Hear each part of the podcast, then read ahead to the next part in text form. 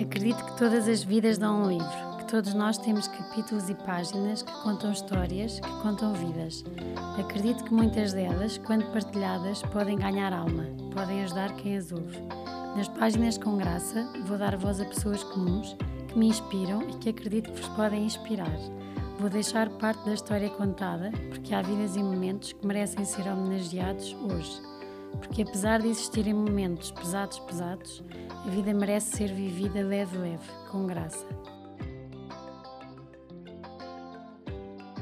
Olá a todos, espero que estejam bem. Muito obrigada por continuarem desse lado. Obrigada aos patronos que continuam mensalmente a contribuir para este projeto.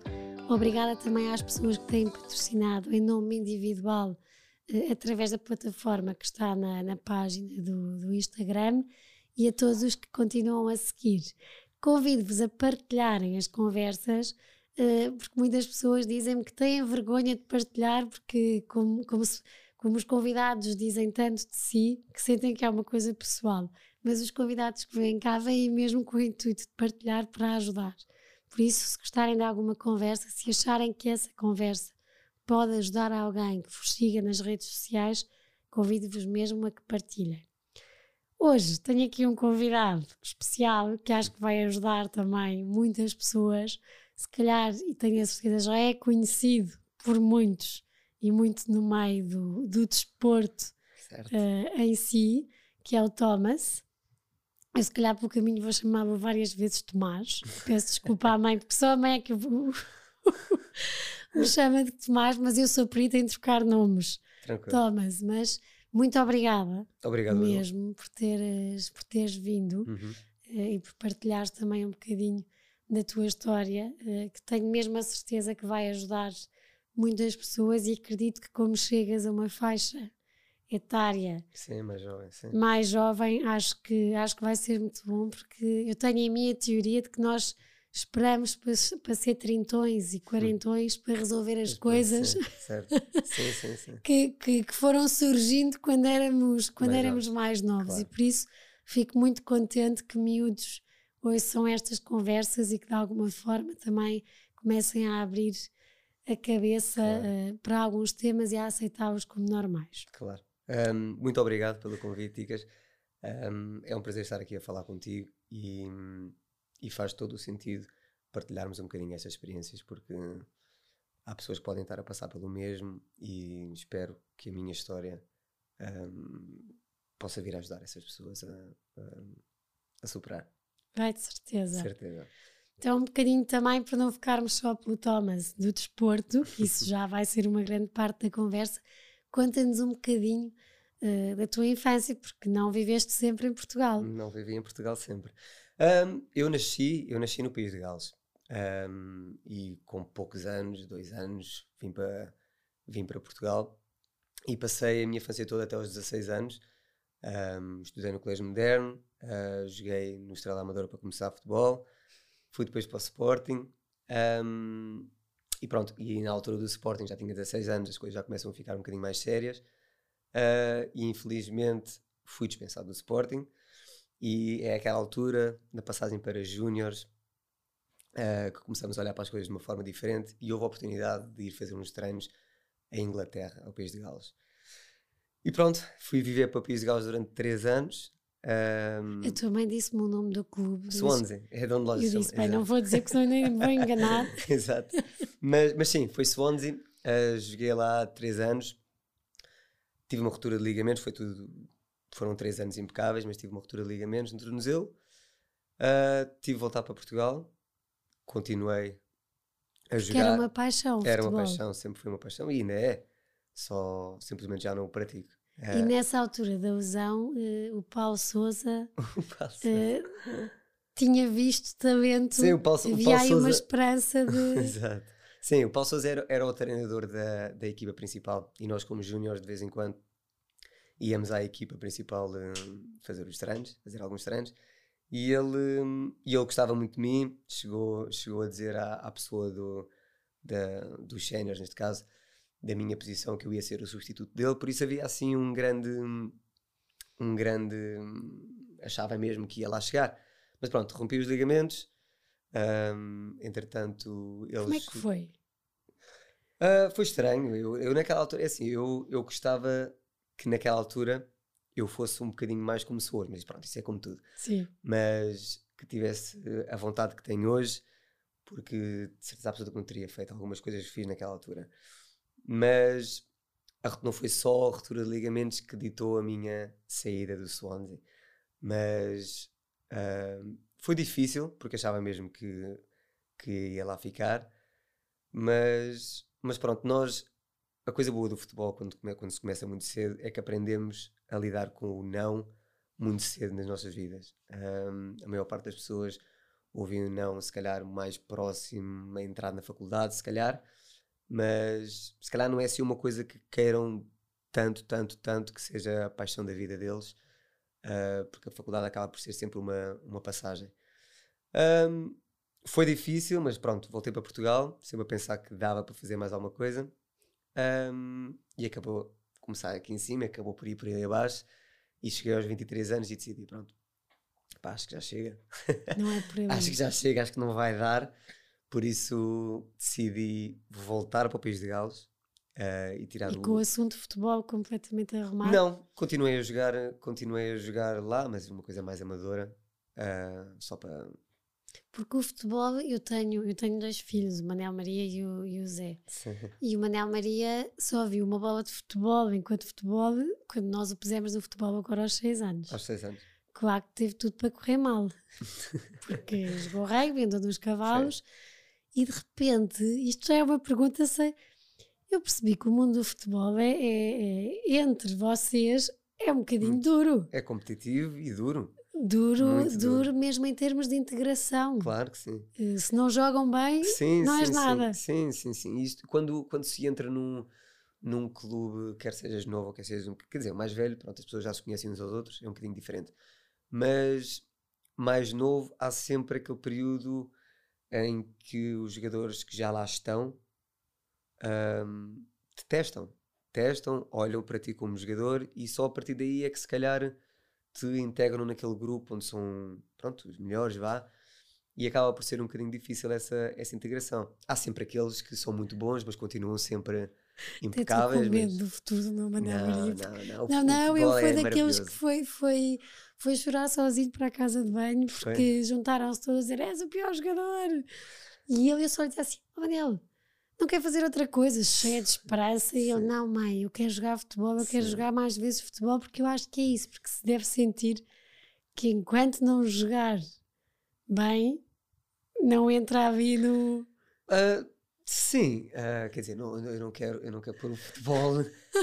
Agora as pessoas todas vão parar de pôr os miúdos no, no futebol, mas, mas não, há sempre um período de, de integração que é, é, é complicado, mas nunca há o apontar o dedo não jogas nada, por isso não falo contigo, isso, isso não, não acontece muito, mas, mas sim, é complicado, mas é exigente, é mais exigente, exigente, do que se calhar os miúdos possam pensar claro com sim, esta claro moda de você jogador de futebol. Claro que sim, porque, tem, porque é mais uma, mais uma das coisas que se aprende muito cedo, um, é abdicar de muita coisa para o futebol. Por exemplo, todos os fins de semana naquela altura a malta ia sair para o antigo garagem, sexta-feira à noite, e nós tínhamos que ficar em casa, preparar para o jogo no fim de, só, fim de semana. E não saltavas da janela? E não saltava. Eu por acaso vivia muito longe, vivia longe de, do centro de Lisboa, por isso nem dava.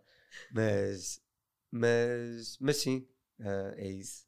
Então há o abandonar desse sonho como um projeto sério de, de, futuro. Uhum. Então decides apostar em quê?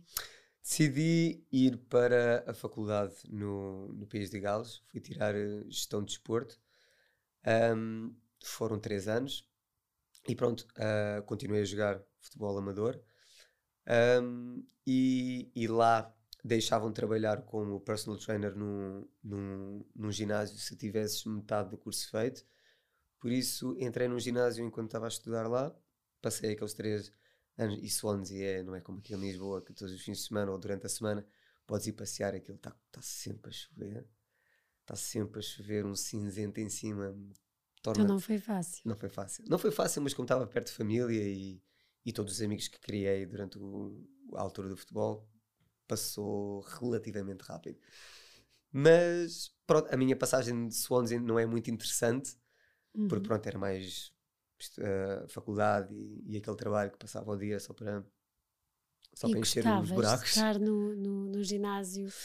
Não é, uh, não é, não é, não é a coisa mais gratificante para mim. Uh, o estar dentro de um, de um espaço fechado, por muito que seja a fazer aquilo que gosto de fazer, ou que aprendi também a gostar de fazer. Uh, porque todos já andámos no ginásio e aquela, os, PT, os PTs passam na sala a tentar criar ambiente e conversas, uhum. o que faz sentido, e há pessoas que não estão viradas para isso, e eu gosto sempre de criar uma interação com, com o pessoal, e torna-se sempre assim um bocadinho complicado, por isso. Por isso, foi um período que conheci muitas pessoas e aprendi muito em termos de, do que é o trabalho, mas não me... Não era aquilo. Não me acrescentou muito, muita felicidade, vou ser sincero. Bom aluno Não, por acaso, é assim, um, esta é uma das coisas que eu gostava de ter mudado, gostava de mudar se voltasse, se voltasse atrás, era um, se calhar ter é assim, o futebol tirava muito tempo e eu a única coisa que queria era o futebol. Não, não era como aos miúdos que ia para casa e estudava e fazia os trabalhos de casa todos, tudo direitinho. Um, não vou estar aqui a negar, não vou estar aqui a mentir, não, não vale a pena. Uh, nem, não, é não é nem é o suposto, exato. E digo-te, eu fiz a pergunta por uma razão, porque acho que é importante também para os miúdos, lá está, que não são assim tão aplicados ou tão hum. bons alunos, perceberem que depois, e já lá vamos, é possível, desde que também se apliquem claro. numa coisa, conseguirem ter futuro e nem tudo não. tem que ser by the book claro. e, e os melhores alunos e sim, sempre sim, sim. tudo no máximo. Sim, sim. Acho que, acho que Claro, não tem, não tem de ser assim, mas acho que também não tem de ser o oposto.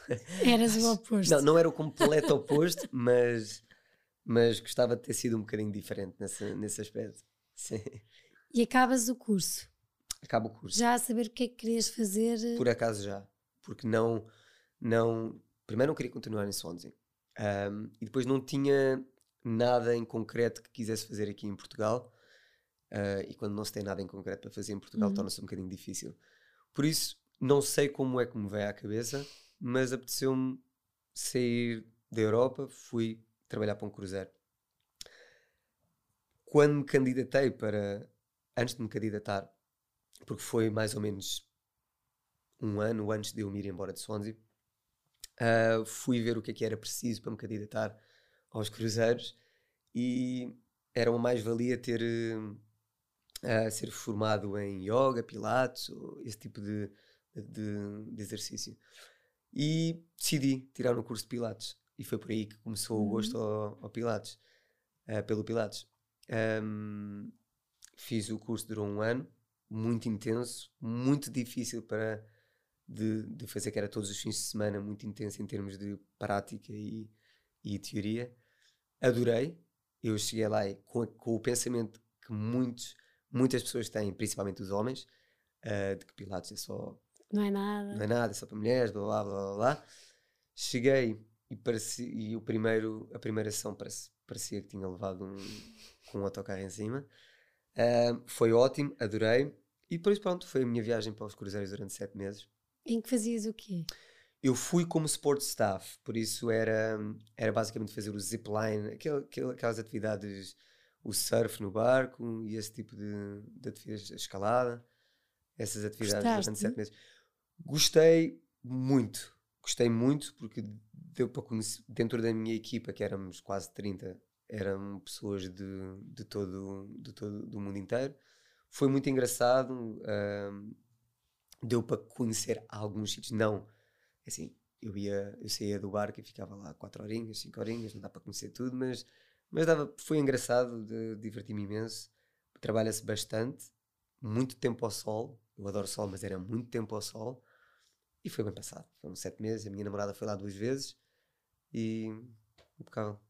E foi uma das razões porque não continuaste no barco? Exatamente. Exatamente. É assim, eu, eu, conheci, eu conheci, eu sei que agora, agora estou a sair um bocadinho do, do caso, mas pronto, eu conheci a, eu conheci a Ana. Eu saí de Swansea e disse para mim mesmo: eu agora não quero uma namorada nos próximos 5 anos, porque quer fazer os cruzeiros durante 5 anos. Eu cheguei a passar duas semanas, conheci a Ana e já fica mais, fica mais complicado. Sai tudo ao contrário. Sai tudo ao contrário. mas, e os cruzeiros, percebeste, pronto, existia a Ana, não podiam ser os 5 anos, foram 7 meses. Exato, e entretanto apareceu o Covid. E aí, mas uh, aquilo, a empresa que criaste foi antes do Covid, ou não? Sim, uh, eu cheguei, vamos, eu cheguei em setembro e comecei a Active Flow em janeiro e depois em março. O que é que é Active Flow para quem Exato. nos segue e não Exato. conhece, não, não... Active Flow é, é uma é uma comunidade de treino e de bem-estar, basicamente. Uh, temos bastante variedade de treinos online e outdoor, com o objetivo uh, das pessoas começarem a gostar de fazer exercício, de treinar ao pé de pessoas, para quem gosta de estar com pessoas, sozinhos em casa, com treinos bons, estruturados, um, comigo, com o Miguel e com a Ana, fazer os lives todos os dias. Um, e pronto, a Active Flow é basicamente um espaço onde conhecemos pessoas e criamos ali um ambiente incrível ao mesmo tempo que treinamos e que olhamos para a vida um, querendo ser o mais saudáveis possível, sem, sem entrar dentro daqueles clichês que, que, uhum. que há em todo lado. E a parte online começou logo? Não percebi, desculpa. A parte em que punham, põem as aulas e os treinos online começou logo ou foi. Ah, tiveram não. que se ajustar? Sim, sim. Nós começámos com os treinos outdoor em janeiro. Uh, éramos poucos, eram pouca, poucas pessoas, malta mais pessoal que eu já conhecia e palavra passa palavra iam chamando outras pessoas. Uh, de janeiro a março, exato 14 de março, mais ou menos. Um, e já tinha algumas pessoas, só que era muito não tinha um espaço fixo, tinha de ir de carro para todo o lado dar treinos, aquilo era um, era um dia era infernal. Stress. Era um stress. Mas, entretanto, Covid e, e como já tínhamos, já tínhamos falado, aquilo, eu ia numa viagem para o Algarve e a Ana disse: Porquê não fazes um, um live no Instagram? E eu, live no Instagram, isso é possível. E pronto, começou assim. Muitas pessoas começaram, passa a palavra, stories, cena dos stories, tu, tu, tu, tu, e a partir de não, de julho criei a plataforma online que temos hoje, que temos hoje. E está qualquer pessoa se pode inscrever qualquer pessoa se pode inscrever quer sejas iniciante quer já treinas há imenso tempo. Se quiseres estás numa de ser saudável e treinar todos os dias ou não aquilo é para ti. Ou seja e o desporto para ti é uma forma de estar. Exato. É o teu dia a dia. Sim, sim, sim. A Ana dizia-me: o, o Thomas não gosta de esperar e quando está esperado por mim ele está a fazer alongamentos. Ou seja, isso está-te está-te no, no sangue. Sim. E vem o Covid, está tudo a correr bem, eh, pelo menos para mim que vou, que vou seguindo. Uh, e, e, parece que estás com imenso sucesso, com imensos uhum. alunos uh, e de repente há ali assim uh, um, um, susto. Por assim dizer, um nome simpático. Exato. Um, exato, nunca mais me esqueço, nunca mais me vou esquecer de, do dia. Aquilo, aquilo basicamente eu tive, eu tive, eu tive Covid uh, em junho, eu apanhei Covid em junho. Uh, e foi, aqui, foi a variante Delta, foi, foi terrível. Passei duas semanas mesmo muito, muito mal. Um, e pronto, retomar foi, foi complicado. Eu perdi as forças todas. Um, e aquilo, eu continuei a fazer os lives. Claro que parei durante duas semanas, mas depois recomecei sem fazer qualquer. Aliás, já me tinham, já me tinham avisado, já me tinham dito para ir fazer uns exames, uns eletrocardiograma, uns ecocardiograma, só para ter a certeza que estava tudo bem. E eu, como achava que era a pessoa mais saudável do mundo, nem liguei. Nem liguei. Uh, continuei a fazer o que, o que estava a fazer e no final de todos os treinos que eu fazia live com as pessoas, parecia que, que ia desmaiar, tinha assim umas sensações que nunca tinha tido na minha vida. E eu associei aquilo ao pós-Covid. E falava-se muito, e fala-se muito de, do long Covid e de pós-Covid, de ter um grande impacto na, na nossa pronto, atividade física, o que seja, uh, na, na recuperação. E não, não, não liguei, liguei sim senhora tentei, marquei uma consulta pós-Covid e nessa semana fui fazer um treino de manhã para mim e acabei mesmo por, eh, por desmaiar. Levar, levaram-me para o, para o hospital São José, São José, esqueci, São José. São José um, fiz uns exames e estavam uns exames, uns exames de, de sangue um, o valor de troponinas eh, estava demasiado alto, que vão logo, vão logo, tem tudo a ver, tem mais, tem mais a ver com o coração. Por isso levaram-me para, um, para o hospital do coração e eu pensei, que raio, hospital do coração, eu passei de estar ativo durante a minha vida toda e principalmente nestes dois anos foi o máximo que eu já tive para ficar duas semanas deitado num, numa cama. Duas semanas completamente deitado, saía só para só para fazer alguns exames, o que seja, e voltava, ficava deitado duas semanas, porque tinha de ficar à espera de um, de um, do, da ressonância. Mas duas semanas é Sem saber tempo, o que é que. sem fazer ideia do que é que se estava a passar. E sem visitas. Com visitas. Com visitas, com com visitas. Covid. Tinha 30, 30 minutos. Tinha 30 Olha a minutos por dia. Por acaso não. Estou a brincar. Não, tinha 30 minutos, mas tinha toda a gente, não era eu. tinha toda a gente. Toda a gente tinha 30 minutos por dia e Mas era o sabe momento alto. pouco, não É, sabe? exato, sabe muito pouco, passa muito rápido. Passa muito rápido. Hum, e pronto, e acho que vamos entrar naquele, naquele tema agora. que- Ainda antes disso, nesses 10 dias, eh, a que é que te agarraste para não. Para não fritar o juízo, por assim dizer, perdão, porque 10 dias, Sim, todos os dias a, a treinar várias vezes, a fazer desporto, desporto, desporto, de Sim. repente estás num hospital, coração, sim, e não sabes nada. sim.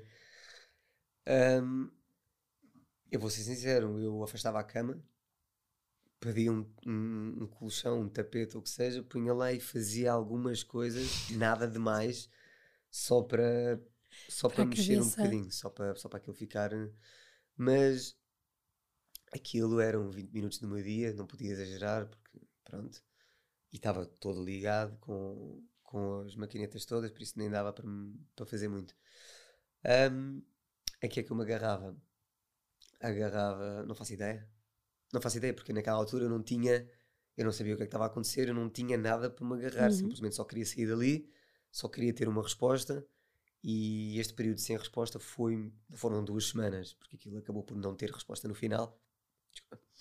Ahm, acabei por não ter resposta, foi só um- uma coisa por alto. Ahm, e é isso, naquela altura daqueles aqueles 14 dias, foi rezar para que não fosse alguma coisa que me tirasse o desporto. Porque eu, naquela altura, eu lembro-me de Tu nem dizer... pensavas que tirasse a vida. Não, não. desporto? Sim, a, vi- a vida não, não achei. Até porque eu, eu a primeira, os primeiros dias estive nos cuidados intensivos e diziam-me: tu estás aqui porque há um risco de arritmia, porque não sabemos o que é que, o que, é que te causou o desmaio. Tipo, arritmias, por amor de Deus. Por amor de Deus, isso não vai acontecer. E eu estava sempre nesta, sempre nesta. Ahm, foi difícil pensar. Eu acho que nunca cheguei a um ponto em que pensasse, ok, vais ficar aqui duas semanas, agora agarra as tuas coisinhas e prepara aí. Era sempre, o dia a seguir eu pensava, será que, será que dá? É hoje que vou, vou conseguir fazer a ressonância porque eu não tinha dia para a ressonância. Uhum. Ahm, e pronto, aqueles 14 dias foi um bocadinho isto até ao, ao resultado da ressonância. Foi. Que foi, não sabiam, porque eu tinha uma inflamação grande no coração que tapava muita coisa ah, e os médicos não conseguiam perceber se era uma miocardite, porque havia muito pós-Covid para os desportistas, principalmente, ou a doença que tenho agora, ahm, que é uma miocardiopatia arritmogénica, que tem a ver com a Que gana palavrão. Não é? palavrão. Eu por acaso agora consigo dizer, porque há uns tempos atrás era complicado. Mas basicamente tenho um gene ah, que em vez de, de dar informação de criar músculo onde tem de estar, cria gordura, o que faz com que toda a corrente elétrica se é como se tivesse ali um bloqueiozinho que bate e pode os BPMs podem descontrolar, o coração pode descontrolar e por isso é que tive de pôr o, o desfibrilador que tenho, que tenho agora para uma, um caso extremo. Isto era assim. E isso foi, foi. Chegar logo a essa conclusão foi, foi. Os médicos disseram logo todos o mesmo? Foi unânime ou foi um processo de ouvir várias opiniões, teres várias, nunca ninguém te disse agora não vais poder uh, fazer mais desporto. Certo. Um, foi, foi provavelmente o período mais difícil da minha vida e se calhar foi este período que depois despoltou o que realmente foi mesmo o pior, a pior fase que alguma vez tive. Um, Diziam-me, eu, eu, eu tive com bastantes médicos diferentes, de sítios diferentes, para ter a certeza, para, para pedir opiniões diferentes, e todos realmente olhando para uh, o diagnóstico e para, para a ressonância, diziam-me todos o mesmo. Uh, e neste tipo de doença, só para, só para as pessoas perceberem o que é que realmente faz, uh, o desporto agrava esta doença. tudo o que é HIT, que é muito os treinos que nós fazemos, tudo o que é elevar os BPMs e depois baixar repentinamente, levantar repentinamente, não faz bem ao coração, ao meu coração, neste caso, e tudo o que é levantar pesos fortes e criar muita adrenalina no corpo também não faz muito bem. Por isso, um, a única coisa que eu queria era. É que eu, eu, eu vou ser sincero, eu ia, eu ia às, às, às consultas e eu só queria que me dissessem: tu podes, tu podes, não te preocupes, que podes fazer isto. Nem era tanto, ok, tenho dias de vida, tipo, nem me passou pela Era cabeça. Fazer e pronto, infelizmente não é uma coisa que, que, que, pudesse passar. Mas era, era, era o fazer era o fazer alguma coisa. Porque sempre me foi dito, e acho que este, este, esta, esta abordagem é que foi difícil para mim, sempre me foi dito a única coisa que podes fazer a partir de agora são caminhadas. E isto é muito difícil ouvir, pelo menos, assim, para, para, eu acho que para qualquer pessoa é difícil. Mas para uma pessoa que, que a vida a vida é isso, é, é torna-se torna-se muito muito complicado. O que é que uh, disseste aos médicos quando disseram isso? O que é que eu podia dizer? Uh, eu tentava encontrar, eu, eu ia eu mostrar, eu eu tentava entrar em detalhe de treino para tentar perceber aquilo que eu realmente podia dizer, podia fazer. Porque chegaram, chegaram a dizer-me. Uh, e eu com isto eu não quero faltar ao respeito a nenhum, claro. a nenhum, a nenhum médico que tive. Uh, só fiquei com, com a abordagem como foram, como foram ditas as coisas. Um, agora esqueci da pergunta. Não, como é que o que, é que, que, é que dizias? Porque ah, não o que é, é que dizia, exato. Tentava, agora exato. só vais poder Sim. fazer caminhadas. Tentava entrar em detalhes sobre o. Sobre, ah, exato. Em, em detalhes sobre o treino, o que é que eu podia fazer, e eles, muitos diziam-me: Ok, tu, consegue, tu podes fazer tudo o que consigas fazer ao mesmo tempo que falas. E eu penso: pá, eu dou os treinos a todos a falar ao, ao mesmo tempo. Por isso isso nunca foi um Ficaste, bom indicativo. Yes. Sim, nunca, foi, nunca foi um indicativo que para mim resultasse. Um, uh, vou ser sincero, esta é a primeira vez que estou que estou a falar a sério, estou a expor este. Sim, ainda por isso, bem. Por isso às vezes, às vezes é difícil voltar à conversa, porque fica aqui. Uh, não, eu digo isto porque uh, eu também não tenho muita saúde e, e percebo e percebo que estou a perguntar o que é que disseste aos médicos, porque às vezes ouvimos com muita coisa de, uma, de maneira tão bruta, hum. ou ne, bruta não quer dizer que sejam brutos, mas sem pensar como é que nos vamos sentir, claro. que, que fica, às vezes apetece dizer algumas coisas porque o impacto é muito grande. Claro, sim, eu, eu dizer nunca dizia nada porque porque quem tem razão são eles e eles é que sabem o que é que estão a falar. Um, mas ias procurar ouvir outras opiniões ia, que sim, fossem sim, mais. E fui, e fui. Até, até que, que encontrei os médicos que tenho hoje em dia que me salvaram a vida. Completamente. Salvaram uma vida completamente. E demorou até conseguires? Muito tempo. Demorou. Demoraram.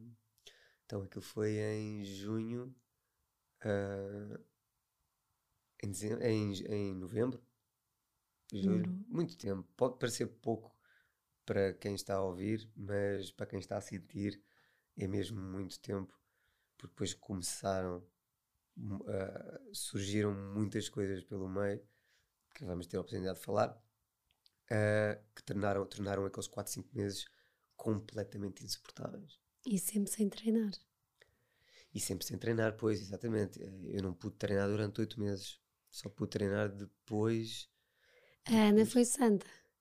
A Ou não? Porque... A, a Ana e a minha mãe foram foram essas sim essas pessoas sim salvaram salvaram salvaram uma e porque quem quem fuma quando deixa de fumar nota-se logo com feitio claro. não é que de repente e eu imagino claro. a ti esses meses não é só é o deixar de treinar é o deixar de treinar é o o sentir porque acaba há pessoas que, que ligam muito e há pessoas que não ligam eu sempre liguei à imagem e tu estás habituado a uma coisa e passado uns tempos começas a ver um completo oposto. Que para muitas pessoas dizem, e eu Thomas, por amor de Deus, está calado, que me dera estar assim. Mas para mim, estou habituado a uma coisa completamente diferente, porque é que eu tenho de mudar? Sim. Um, e ainda por cima, como dizias no início, que foi, estavas na melhor Exato. forma eh, Exato. que alguma vez tiveste. Alguma vez tive. E de repente. E de repente tiram-me. É que para mim, o, o, o, difícil, e acaba por ser o mais difícil no meio disto tudo, é a, a mudança drástica que foi. Foi passar de um extremo para o outro. Não houve ali um, um desmamezinho, não houve nada. Foi simplesmente corta e resolve. Cria, ganha. Ganha. Em algum, algum momento, num desses hospitais, desses médicos, alguém te aconselhou ires a um psicólogo? Sim. Um, Aconselharam-me no hospital onde estava. Um, e mais uma vez, eu, eu, senti simplesmente, eu senti que, que não estava a haver uma grande preocupação uh, desse lado, no lado psicólogo, uh, porque ofereciam esse, ofereciam um psicólogo, mas até o psicólogo falar contigo demorou muito tempo e eu não tinha contacto. Eu sei que, é assim, os médicos não podem dar o contacto deles, pronto, eu percebo isso. Uh, mas eu acho, uh, e se calhar agora vão, vou, vou ter muito hate no meio disto tudo, mas está tudo bem. É, eu tenho é, o contacto da minha psicoterapeuta. Pronto, exato. Mas um, eu, eu não, não me senti acompanhado no sentido de uma mudança de vida destas, tu tens, tens, tens de, eu acho que tens, tens de acompanhar uma pessoa, tens de te preocupar. Porque, porque, mexe com muita coisa, mexe com muita é? coisa. Começam a aparecer sintomas e coisas que eu nunca senti na minha vida e tiveram de ser pessoas próximas de mim que, que me diziam que já tiveram isto e que isto era isto. E eu tentar entrar em contacto com o médico, tinha de ligar para o hospital e ficava horas a tentar encontrar com a tentar falar com o médico que acabava por não conseguir, desculpa, uh, quando eu estava no auge, por exemplo, de um ataque de pânico, de um ataque de ansiedade que eu nunca tinha tido na minha vida. E, e isto é. Isso era hospital público. Certo.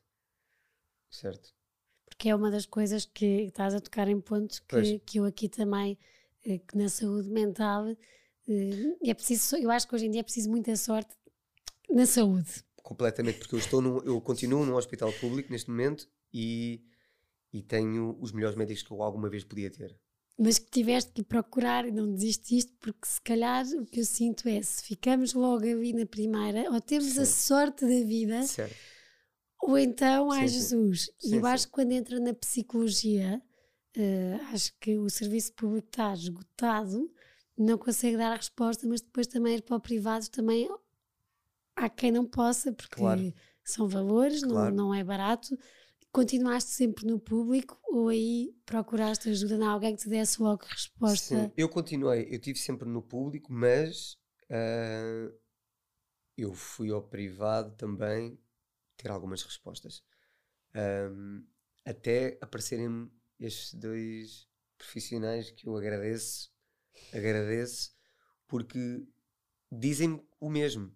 Dizem-me o mesmo que os outros médicos me diziam, mas de facto preocupam-se com a minha vida uh, para além da doença e nunca me vão dizer podes fazer uma coisa que não deves fazer. Nunca me vão dizer isso. Mas tentamos sempre, aliás, tentam, tentamos juntos encontrar coisas que eu, que eu possa fazer e ainda estamos a descobrir. Por exemplo, ontem fui fazer um, um, eco, uma ecocardiograma, um ecocardiograma para ver se a doença tinha evoluído e ver o impacto que o exercício tinha durante estes 3, 4 meses.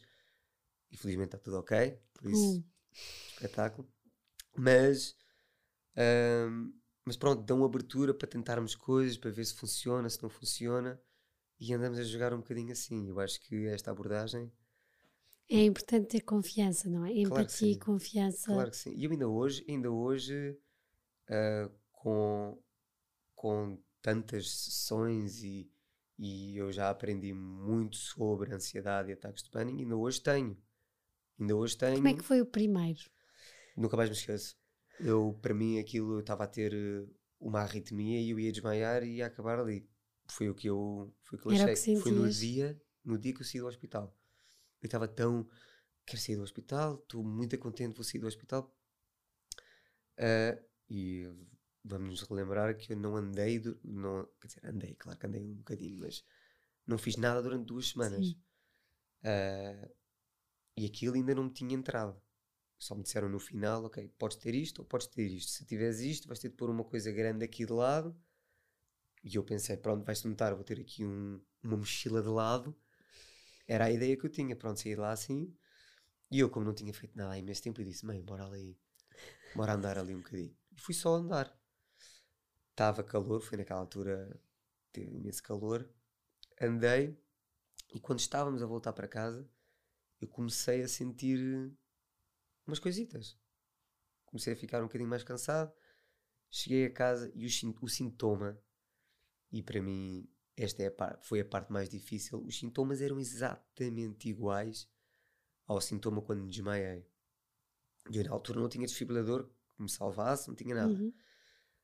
Um, estava na sala e, e eu, eu, não sei se eu, é assim, eu não sei se os ataques de pânico de pessoa para pessoa são iguais, mas eu eu não, não faltava respiração comigo, era, era parecia, parecia simplesmente que ia explodir, que era uma coisa que vinha dos pés até à cabeça e que ia e, não, e pronto. E conseguiste verbalizar isso com a tua mãe? Conseguiste dizer o que é que estavas a, a, sentir? Ou... É assim, isto já foi há algum tempo, agora não me lembro exatamente aquilo que disse, mas eu achava mesmo, tinha a certeza que eu ia desmaiar e que ia acontecer a mesma coisa que aconteceu. E minha mãe sabia o que é que era. Uh, só que é muito difícil porque quando, quando se está com pessoas próximas, tudo o que dizem é motivo para te irritar e para te levar ainda mais um extremo gigante. Por isso, tudo o que me diziam era motivo para eu ainda ficar mais exaltado. Um, e tive, eu andei muito tempo, muito tempo, quer dizer, uh, quando tinha ansiedade assim mais, ou ataques de pânico mais fortes, tomava aquele SOS que me acalmava e me fazia dormir um bocadinho uhum. e acordava. E irritava teres de tomar completamente. eu sempre, eu hoje eu não gosto muito de tomar de tomar comprimidos, um, mas foi, foi, foi uma foi é um bem necessário. Sim, hoje, hoje em dia eu olho e, e não precisamos de, de, sofrer e de lutar lutar para também podemos. Porque é desgastante, não é? Quando sofre um ataque de pânico. Completamente. Uh, fisicamente sim, ficam sim. e sim, sim. eu acho que mentalmente é um desgaste gigante em, em pouco tempo. Claro que sim, claro que sim. Um, sim, eu ficava a dormir durante duas, três horas e depois acordava sempre melhor, mas passado ali um bocadinho, era muito. Se eu tivesse com pessoas, não acontecia nada. Eu estava distraído, simplesmente não acontecia. E, e, quando, e depois de estar em, em, em, várias sessões com, com psicólogos, com psicóloga neste caso, uh, ensinam-te isso. Ensinam como é que o cérebro funciona. Uh, e tu começas a perceber que se o teu cérebro estiver distraído, não estás focado naquilo, por isso não te vai acontecer. Se calhar acontece, mas o nível de ansiedade uhum. se calhar é baixo. como se estivesse sozinho. Quando tá, eu, aliás, vamos dizer que sozinho eu nunca estava, porque era impossível. Eu não conseguia estar sozinho durante um bom período. Tive de aprender. Porque tinhas medo? Sim, sim, sim. Eu tive de aprender um, a estar sozinho. Eu tive, uh, às vezes, ia dar um passeio 10 minutos para conseguir estar sozinho, porque o pior ataque de todos que alguma vez tive foi um, num carro, conduzir sozinho, do, de um treino outdoor até casa, que são literalmente 15 minutos. E aquilo para mim foram 3 horas. Foi, foi terrível. Por isso, estar sozinho para mim tornou-se um, um problema gigante. Uh, a Ana, coitada, vinha comigo todas as manhãs para o outdoor, um, só para o caso de, de acontecer alguma coisa, porque, porque a Ana, a Ana tirou medicina, a Ana é médica, uh, e é sempre. É sempre. Ficas muito mais tranquilo quando tens uma pessoa que percebe o que é que se faz quando uhum. eu se calhar desmaiar, por exemplo. Uh, e isso deixava-me deixava tranquilo. Um, foi uma grande mudança. Foi uma grande mudança. Ainda está a ser. E eu, assim, agradecemos pouco, agradecemos isso, acho que é uma, é uma, é uma coisa que acontece. Agradecemos pouco às pessoas que lá estão sempre, mas já que estamos aqui a falar sobre tudo, uhum. agradeço à Ana e à minha mãe que foram, foram as principais ajudas neste processo.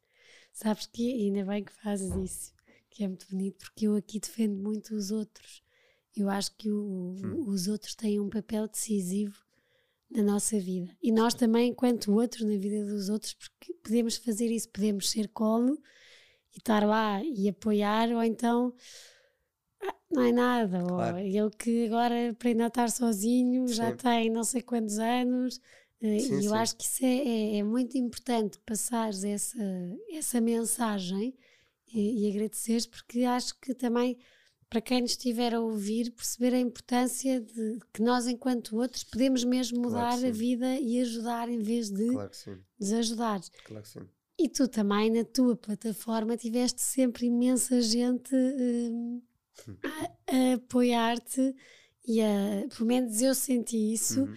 e, e, as coisas online uh, a continuarem, e agora também os treinos outdoors quando vais para agora nesta fase, quando ias para os treinos, como é que é essa segurança? Uh, a segurança a dar. Bill, forte, muito seguro e de repente aparece um Thomas diferente, se calhar mais fragilizado. Sim. Uh, com todos também a, a saberem isso, mas eu acho que a apoiarem. Mas como é que te sentiste? Primeiro treino Sim. em que estás presencialmente. Claro. Um Sim, e uh, é assim, não quero entrar aqui em agradecer todos, mas agradeço também a, a, malta toda da plataforma e, do, e dos treinos outdoor que fazem parte da Active Flow, que sem saberem ajudaram muito neste processo, porque uh, o ir aos treinos e o estar era o que me fazia, era o, era, era o motivo de eu acordar de manhã e ter ali um propósitozinho. Uh, porque se não tivesse aí, se calhar já era um bocadinho mais complicado. Mas primeiro treino de regresso, tinha passado bastante tempo, por isso estava entusiasmado e antes deste período todo eu não tinha ninguém a trabalhar connosco e agora temos o Miguel que faz os treinos connosco uh, e era o primeiro treino que ele ia estar, desculpa, que ia estar uh, incluído na Active Flow. Por isso eu penso sempre, eu tenho de dar o exemplo para uma pessoa que esteja a entrar, como é o caso do Miguel. Por isso, eu não sei como, não há, um, não há um, uma fórmula, não há rigorosamente nada. Eu simplesmente sabia que assim que começasse os treinos ou que estava com pessoas, eu tinha de, eu tinha de mudar. Era, era como estalar os dedos. E era isso que acontecia. Eu chegava e via alguém, claro que falavam e abordavam sobre o assunto, e eu tinha de falar um bocadinho, que era uma coisa que o que eu mais queria era parar de falar sobre o assunto porque era isso que me ajudava. Mas pronto, se fazem parte disto também tinham de saber, por isso fomos falando e assim que entrámos no registro de treino, nunca me dava nada. simplesmente corria e estava super, super bem. No início, o calor, eu não sabia o que se era. Eu, eu tomo medicação para me baixar a tensão e o calor baixa a tensão, por isso os dois em conjunto era complicado. Treinos uh, às 5 da manhã. Não, não às 5 da manhã não. Eu treinava, treinei durante, não sei, mas pai, seis meses, sempre às 6 da manhã. Às 6 da manhã? Boa. E se fosse muito mais tarde, hoje treinei às 8 e meia hum. e já reclamei porque já, já o meu corpo já não reagia exato, tão bem com o sol. Exatamente. Mas pronto, na altura, como é, que, como é verão, às 8 já bate o sol com força, está muito calor ali em. Principalmente em Belém, porque no Parque do Horto Sétimo há as árvores e há sempre sombra. Um, por isso tive de me adaptar um bocadinho às sensações que tinha e aos sintomas que tinha, mas mas o recomeço foi ok. Na plataforma tivemos um registro diferente que tivemos de nos adaptar e criar ali outro modelo, uh, que é o modelo que temos agora, que não sou só eu, temos a Ana e o Miguel connosco. Eu continuo a dar os treinos, mas são eles que fazem os treinos. Teve de haver ali um período de adaptação e as pessoas verem se gostavam, se não gostavam, e se dava, e se não dá. Felizmente está a correr super bem. E começámos a trazer pessoas da plataforma, que foi uma coisa boa que aconteceu no meio disto tudo, foi conseguires uh, estar mais com as pessoas que realmente fazem parte da Active Flow, fazer os treinos, porque no outdoor consegue estar sempre com as pessoas. Uhum. O pessoal que faz a plataforma é que pode fazer no Porto, pode fazer em Leiria, e trazer essas pessoas e estar e com elas sabe sempre te admiram mais. Uh, Por causa disto. Sim, sim, sim, sim. por ver tudo o que passaste uhum. e também eu acho que pela coragem em partilhares. Claro. Eh, da maneira como partilhaste. Eu, eu, eu, digo muito quando se partilha, quem o faz tem que ter coragem. Mais claro. fácil é estarmos calados e que hum. ninguém saiba da nossa claro. vida. Assim também ninguém nem Sim. entra nem sai. Claro. Uh, e tu partilhaste de uma maneira muito sincera uma coisa que podia implicar com o teu negócio. Claro. Um, é assim, se faz. Um, todos, e eu vou ter sempre coisas que não vou querer dizer a ninguém, e isso toda a gente está no seu direito. Uh, mas há certas coisas que eu acho que se estamos, se estamos nisto juntos e se as pessoas me conhecem e se isto vai ter um impacto para eles também, faz sentido eu partilhar e se isto, como tu estás a fazer dicas, se isto for ajudar ainda mais as pessoas, uhum. ainda melhor. Por isso acho que eu sempre, às vezes é bom, outras vezes é mau, falar demasiado e expor demasiadas coisas. Às vezes pode, pode ir para o lado errado. Mas acho que neste, neste, neste, neste contexto, acho que, acho que faz todo o sentido e não, não valia a pena estar a, a esconder uma coisa que, que vai ser a minha vida daqui para a frente e, e se vou estar exposto a, a, Neste processo todo em que a Ana e a tua mãe foram incríveis, um, com os ataques de, de pânico que foste descobrindo o que é que eram e que ainda bem que já sabes ir lidando com eles, isto digo eu, aqui é, é, nós estamos a falar e parece fácil, mas de repente esses meses é uma mudança que eu, como tu estavas a dizer há bocado, de, mudas fisicamente e as pessoas dizem, ah, quem me dera estar assim. Eu aqui digo sempre que a dor não tem medida. Claro. Eh, eu não ter as unhas hoje pintadas já pode ser um drama, porque depois vai aparecer e para mim isso pode ser o drama. Claro. Um, Ainda bem que tocas nesse E, e quero retomar isso para, para também, quem, para tu, se calhar, também me ajudares a mostrar que de facto eh, a minha noção do que é bom para mim, de hum. como eu me sinto bem, quer esteja num corpo, eu posso me sentir bem e estar alguém a olhar para mim e dizer que eu tenho que estar mais magra. Claro. Ou eu até posso estar bem definida, mas como já tive muito mais, aquilo não é o que eu quero. Claro. Eh, e é muito difícil seres aceite como é que eu vou te explicar? Se uma pessoa se for mais gorda, disser que não se sente bem no corpo que está, eu acho que é mais facilmente aceito pelos outros. Uma pessoa que sim. até está bem, como tu estás, mas sim. dizer que não se sente claro bem, porque já teve. Uh, isso, isso não é duro, um claro bocadinho de, de, gerir. Uh, estares a partilhar uma coisa que, que, se calhar nem sempre é fácil. Não me sinto bem no corpo que estou e depois do lado de lá, que acredito não seja por mal, mas estás tão bem. Sim, sim, sim. É... Mas eu acredito também que muitas pessoas dizem que estás tão bem para que realmente te sentires um bocadinho melhor com, contigo.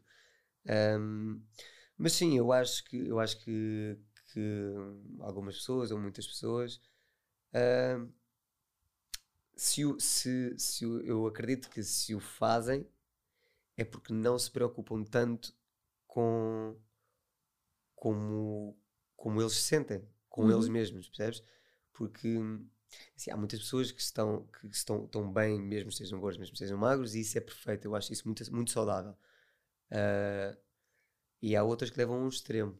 É, é sempre tentar encontrar ali um equilíbrio para, para sermos o mais saudáveis psicologicamente possível. Mas acho que as pessoas têm de começar a, a, a perceber ahm, que o que eu vejo pode ser muito, muito diferente do que, do que tu vês. E isso, e isso vai ter um impacto gigante. Eu posso, vamos imaginar que está tudo bem, está tudo saudável, está tudo incrível e eu estou a tentar ganhar eh, músculo. Vamos imaginar. E tu não me vês há dois meses, chegas ao pé de mim e dizes: Eu, Tom, mas estás tão magrinho. Isso vai ter um impacto gigante na minha vida. Vai Sim. vai ter um impacto gigante na minha vida. Ah, acho que temos de conhecer um bocadinho a pessoa e ter um bocadinho mais cuidado nesse, nesse Ter sentido. cuidado com aquilo que se diz, Exato, outros, sim, exato. não é? exato. Porque há coisas que. eu há, tô- exato. Há muitas pessoas que são muito fortes psicologicamente e há outras que são um bocadinho mais. ahm, agora, a palavra para não exagerar. não, mais vulneráveis. vulneráveis, exatamente. Não é? Eu Exato. acho que é um bocadinho. Tu dizias que eu acho que as pessoas, quando, quando dizem isso, é porque não se preocupam com elas. Eu, eu vou aqui acrescentar uma coisa que é: eu acho é que não se preocupam no dia a dia em, em- em- nesta empatia de me pôr no lugar do outro. Exatamente. Eu, quando vi, e atenção que não sou tua aluna, não, Sim. mas quando via a- a tua partida e depois, passado uns meses, fizeste outra em que, em que falavas um bocadinho sobre isto. Te gostava de ver agora como é que, como é Hum. que o teu corpo também, também estava e como é que foi em tão pouco tempo. Exato. Tanto trabalho e de repente. E o que eu pensei foi logo: bem, isto já é tudo difícil. Nem quero imaginar, mas o difícil que deve ser gerir tanta coisa e depois todos os dias acordar Sim, sim, sim. e estar num corpo onde já não se revê. Exato. E eu acho que é isto que, que, que também nós temos que, é, começar a, a trabalhar nós, que é calma lá, antes de eu dizer alguma coisa, Claro. se calhar ou não digo, ou se é para dizer, tenho que acrescentar alguma coisa, coisa. porque senão, coitado, já Claro. passou por tanto, Exato. eh, que não é quase que, ai não, está vivo, é uma sorte já estar assim com o corpo, Sim, tem mais sim. é que agradecer, ok, Mas, mas, para, mim, para mim, mais importante do que, do que mesmo o, o aspecto físico e o, e o, o corpo, vá, hum, é, ah, para mim mais, mais difícil é aceitar ah, as pessoas dizerem podia ser pior, Thomas. Hum, por exemplo, uma pessoa ah, não tinha. ah, acho que já não me recordo. ah, acho que perdeu uma perna, que é terrível, claro que sim. Ahm, mas dizerem-me: olha o Ricardo, que seja, olha o Ricardo, perdeu uma perna e está aqui. ah, tu tens uma coisa que é diferente, estás melhor, percebes? Ahm, lá está, a dor não tem medida, não Exato. é? O, o, o desporto e o estar ativo e etc. Para mim pode não ser o mesmo, o mesmo para ti. Dizer-te que tens uma miocardite ou um- uma miocardiopatia arritmogénica, para ti tudo bem, vou ficar sentado e está tudo bem. Agora para mim tem um impacto completamente diferente e acho que as pessoas têm de olhar.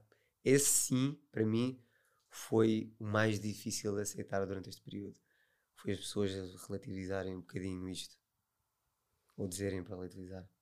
E chegaste a pensar, se calhar vou ter que me dar eh, eh, aquilo que me dá o dinheiro que me sustenta, se, Hum. se calhar que, se- vou ter que me dar tudo a ou não vai dar porque eu não vou conseguir. Tiveste Uhum. medo? Tive, tive medo, hum, mas mais uma vez, a, a Ana está comigo e a Ana trabalha comigo e, e não é só o fazer os treinos que as pessoas veem, é tudo o que envolve ideias, pensamentos sobre Active Flow, é tudo entre nós os dois. Hum, e este foi um dos motivos também que, que, que me fez olhar para as coisas e mesmo a psicóloga também me dava ideias e sempre, quase desde o início, claro que eu tive medo, ahm, mas sempre houve ideias, que é o que está a acontecer agora, porque eu não, eu não, eu não treino com as pessoas. Tudo o que está a acontecer agora são todas ideias que vieram. ah, e mais uma vez digo, daqui a uns meses vamos ter surpresas, só para deixar aí. Bom, Um, e vai ser bom, temos sempre, sempre coisas novas para, para mostrar e para oferecer, por isso, nesse aspecto, está tá tudo maravilhoso. achas que cresceste naqueles meses? Ui, muito. Que é que dás mais valores? Acredito que pass- passaste a valorizar muito mais coisas, mas o que é que notaste logo que naqueles quatro meses, se não tivesses passado por eles, se calhar nem nem estavas nem aí? Isso é uma pergunta que eu não sei se vou conseguir responder. Um, não sei, se calhar, se calhar um, eu vou dizer isto e se calhar não o pratico. Ah, mas acredito que dizer mais coisas que sentimos às pessoas ah, acho que deve ser feito porque, porque de repente tiram-te alguma coisa e simplesmente não estás cá ou, ou porque acaba, eu estou a falar assim porque aquele episódio, sem querer dramatizar isto tudo agora, podia ter sido um bocadinho diferente. Ahm, mas acho, acho, que, acho que é isso que eu tiro. Mas com isto não digo que pratico, porque se calhar não pratico tanto quanto Hoje queria. praticaste. Hoje pratiquei. Pelo menos vai ficar aqui Exato, vai ficar aqui gravado registado. Vai ficar várias vezes. registado. Ana, quando estiverem numa discussão, Exato. põe só, Grava. só um clipe no, no telemóvel e Exato. olha. Exato. Mas acho que sim, acho que é mais, acho que é mais isso.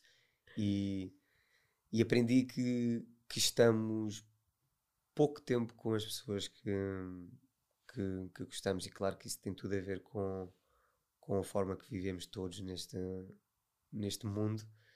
Ahm, mas acho que, acho, acho que isto é o que eu tiro mais destes, deste tempo, porque tudo pode ser retirado assim em, em dois tempos. Sabes que eu sou, eu acho que não sou adepta do sofrimento. Nós não, temos, não vivemos para sofrer, mas acredito muito que quem, quem sofre de alguma maneira, em algum momento da vida, hum, começa a viver atenta ou com uma abertura muito maior do que uma pessoa que felizmente lhe correu sempre tudo Hum. bem. Eh, porque o sofrimento faz-nos ir buscar e reestruturar muita coisa que de repente eu acho que na nossa vida eh, ficamos especiais ao ver eh, Uhum. certas coisas de uma maneira diferente. E por isso é que eu também acho que os teus alunos e as pessoas que te seguem não, nunca senti que fosse por caridade, Claro. mas por que espetáculo. Uhum. Eh, superou isto tudo e temos a certeza que agora vai, vai estar com imensa garra e Uhum. muito mais atento eh, a tudo e mais alguma coisa. Se calhar nos treinos das oito tens que procurar sombras. Exato. Mas só, só para dizer que agora, como, agora que é a primeira vez que penso nesse assunto, quando me fizeste essa pergunta, hum, há, há uma frase que eu vi, agora não sei de quem, mas basicamente dizia: hum, You have to get up when you can't get up. Basicamente, hum, tens de levantar quando não consegues. Ah, e eu acho que isso eu fiz. Eu acho que isso, eu olhando para trás, ah, consigo perceber muito esta mensagem e acho que para todos os que estão os que estão a passar por um momento em que têm de fazer uma coisa e não conseguem fazer porque estão a sentir assim e acabam por abdicar daquilo para se meterem a, neste caso a dormir ou, ou, ou o que seja só para tentar tirar aquele sofrimento o ir ajuda Boa. e eu acho que isso é uma, é uma boa dica, porque para mim foi, foi isso que ajudou. As últimas três perguntas que acredito que não isso. saibas É isso. Exato. quais é que são. Mas olha, eh, qual é que foi um dos dias eh, mais leve, leve que tiveste? Leve, leve é que te sentiste bem, tranquilo. Mas dentro daquele período? Não, não, na tua vida. Ah, na minha vida. Estamos a falar dentro da Acta Flow? Ou... Não, Ah. da tua vida. Ok. Ah, mais leve, leve. Uau. Isto quando não ouvem. exato. Olha, mais leve, leve. Senti-me agora no.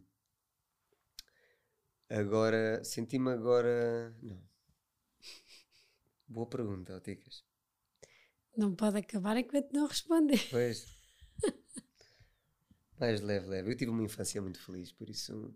bom. Eu vou dizer, eu vou dizer, uh, não consigo dar um dia específico, uhum. mas a minha infância foi maravilhosa, por isso. Que bom. Digo infância. Que bom, que bom. E um dos dias mais pesados? Foi o dia mais pesado, foi, foi o, o dia do. O dia mais pesado. Um dos dias mais pesados foi, foi o dia do, do carro. O dia todo. Foi porque aquilo foi mesmo um dia todo. Só, só consegui ultrapassar aquilo na hora do live que tive de me recompor. Foi o dia mais pesado esse. A vida tem graça. Isso é uma pergunta? É uma pergunta. a vida, a vida tem muita, tem muita, muita graça, mas a, a, a vida é feita para, para, para, para aprendermos. Bem, eu sinto que estou agora aqui num. Um, não, não sabia para o que é que vinha. Exato, não estava à espera desta agora. Mas eu acho que a vida é, é feita para, para aprendermos e, e conseguirmos superar e adaptar todas as ocasiões que, que venham destabilizar um bocadinho a nossa vida, mas é para aproveitar ao máximo. Boa. Obrigada. E é, é assim que acabamos. É assim, é que, assim acabamos. que, acabamos. ok, tinhas de acabar num auge. Ok, vou reformular, vou reformular a, a, a resposta. Um, é isso, é para aprender, uh, é seguir em frente sempre que aconteça alguma coisa de, de que não está nos nossos planos, um, porque se, se entrarmos dentro do buraco fica muito difícil sair e o objetivo é estarmos sempre um, a seguir em frente e a criar tudo o que, o que nos vem à cabeça e felizes.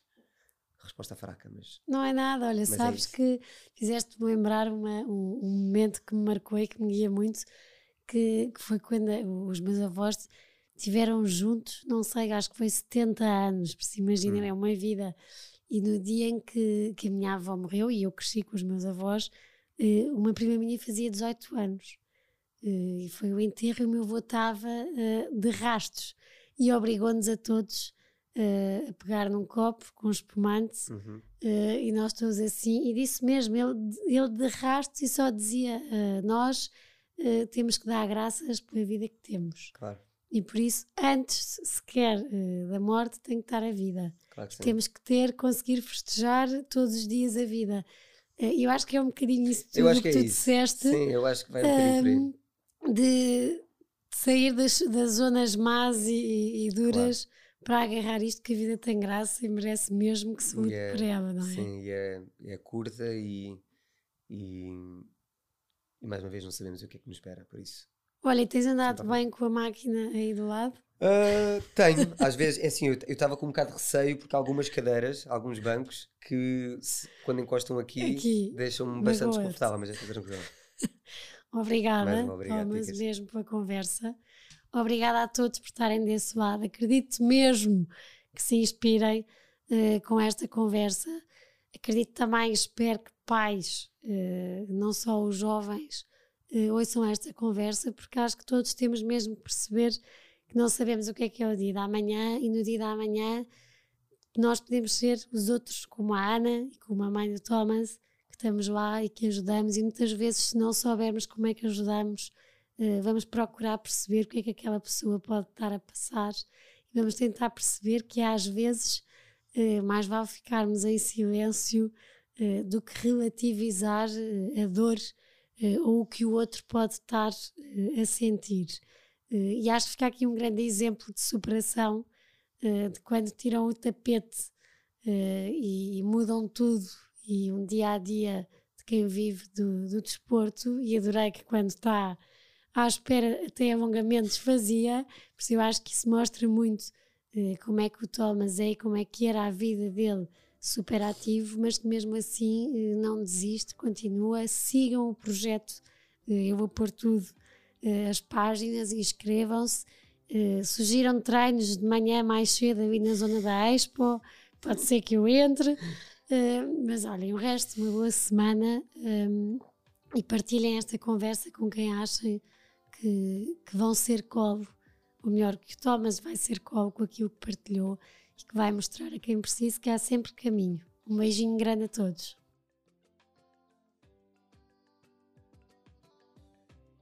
obrigada por terem estado connosco até aqui.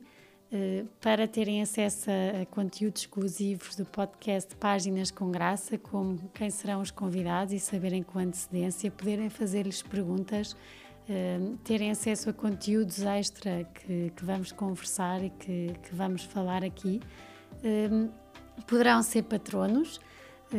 A descrição está no, perfil, como poderão e, e como poderão sê-lo, e será sem dúvida uma mais-valia e um grande apoio para este projeto que eu acredito e que acho que os meus convidados também gostam e que irá contar muitas histórias e que, claro, que se tiver a vossa ajuda e o vosso apoio, poderemos continuar a conversar mais e a deixar capítulos e livros contados.